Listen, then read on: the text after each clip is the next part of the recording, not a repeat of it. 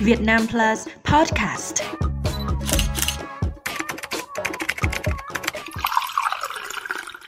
Chào mừng quý vị đến với bản tin 60 giây của Vietnam Plus News.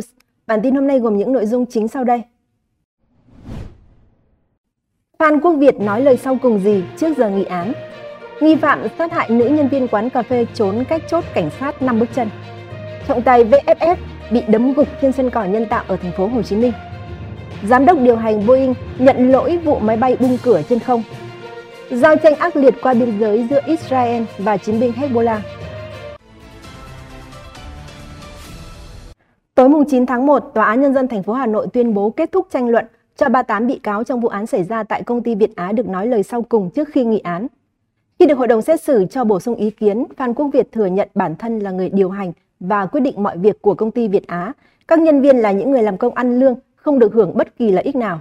Đồng thời bị cáo Việt muốn bày tỏ thêm về các tình tiết trong vụ án để hội đồng xét xử có cái nhìn đầy đủ, rõ bản chất và có thể giảm nhẹ tội đối với các bị cáo trong vụ án. Cựu Tổng Giám đốc Công ty Việt Á cũng dành sự chia sẻ đến 37 bị cáo khác. Bị cáo Phan Quốc Việt nói, không ai muốn ở tù, nhưng nếu lỡ phải ở tù, hãy biến cái nguy không ai muốn thành cái cơ không ai có, để sau này hoàn lương vẫn là người cống hiến được cho xã hội. Do tính chất phức tạp của vụ án nên Hội đồng xét xử sơ thẩm Tòa án Nhân dân thành phố Hà Nội đã quyết định nghị án kéo dài sẽ tiến hành tuyên án đối với các bị cáo vào 2 giờ 30 chiều 12 tháng 1 tới. Sau khi gây án và lẩn trốn tại rừng tràm rộng hàng chục hecta, nghi phạm vụ án giết nhân viên quán cà phê tại Hóc Môn, Nguyễn Thanh Tâm đã bị lực lượng chức năng bắt giữ. Điều đáng nói, vị trí hung thủ trốn 3 ngày qua chỉ cách chốt kiểm tra của cảnh sát cơ động 5 bước chân.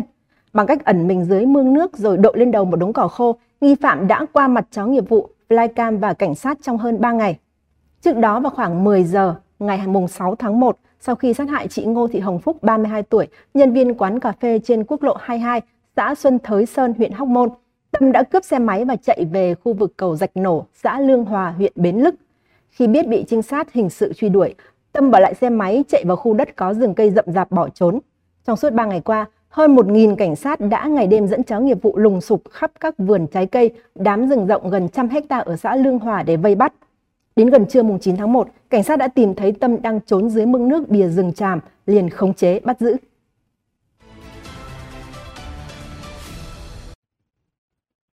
Tối mùng 9 tháng 1, trọng tài Futsal Lê Tuấn Kiệt bị cầu thủ Nguyễn Hồng Quang của đội doanh nhân Quảng Ngãi hành hung ở giải doanh nhân online S7 Lão Tướng mùa 2023.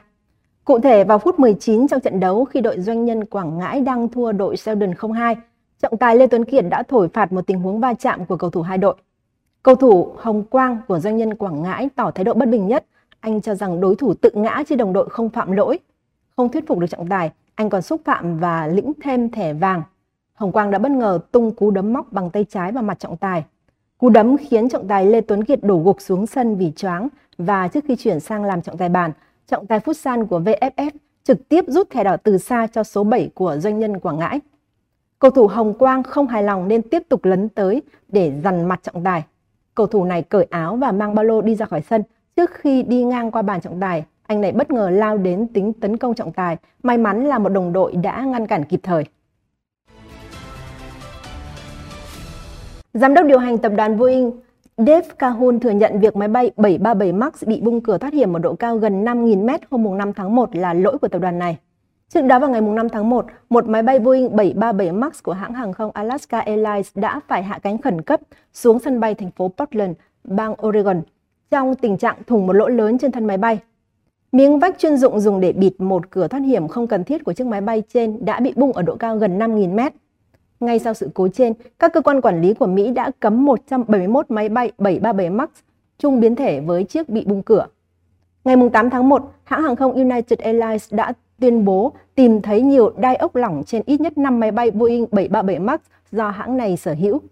Sự cố trên một lần nữa dồn sự chú ý vào Boeing và dòng máy bay 737 MAX tai tiếng bởi cuối năm 2018 và đầu năm 2019, hai máy bay thuộc dòng này liên tục gặp sự cố làm 346 người chết và bị cấm bay 20 tháng trên toàn thế giới. Trong thông báo tối 9 tháng 1, Hezbollah tuyên bố đã tấn công hàng loạt mục tiêu của quân đội Israel dọc biên giới, trong đó có một sở chỉ huy chiến trường khu vực Bắc Israel và hai địa điểm tập trung quân lực Phương tiện tấn công là máy bay không người lái và tên lửa tự chế. Hezbollah khẳng định các cuộc tấn công đã gây tổn hại trực tiếp cho các mục tiêu. Về phần mình, lực lượng phòng vệ Israel IDF cho biết các cuộc tấn công của lực lượng này vào miền nam Liban tiếp tục gây thêm tổn thất nặng nề cho Hezbollah. Theo IDF, chỉ huy quân sự cao cấp thứ hai của Hezbollah đã bị loại khỏi vòng chiến đấu trong các cuộc không kích của IDF vào miền nam Liban trong 48 giờ qua. Theo truyền thông khu vực, các cuộc giao tranh đã khiến ít nhất 176 người phía Liban, chủ yếu là thành viên Hezbollah thiệt mạng, cùng hàng chục người khác bị thương. Cuộc giao tranh qua biên giới kéo dài 3 tháng qua giữa IDF và Hezbollah vẫn tiếp tục diễn ra, thậm chí ngày càng leo thang nguy hiểm hơn, bất chấp nhiều nỗ lực hạ nhiệt căng thẳng của cộng đồng quốc tế. Thông tin vừa rồi đã khép lại bản tin ngày hôm nay. Xin chào và hẹn gặp lại quý vị trong những bản tin tiếp theo.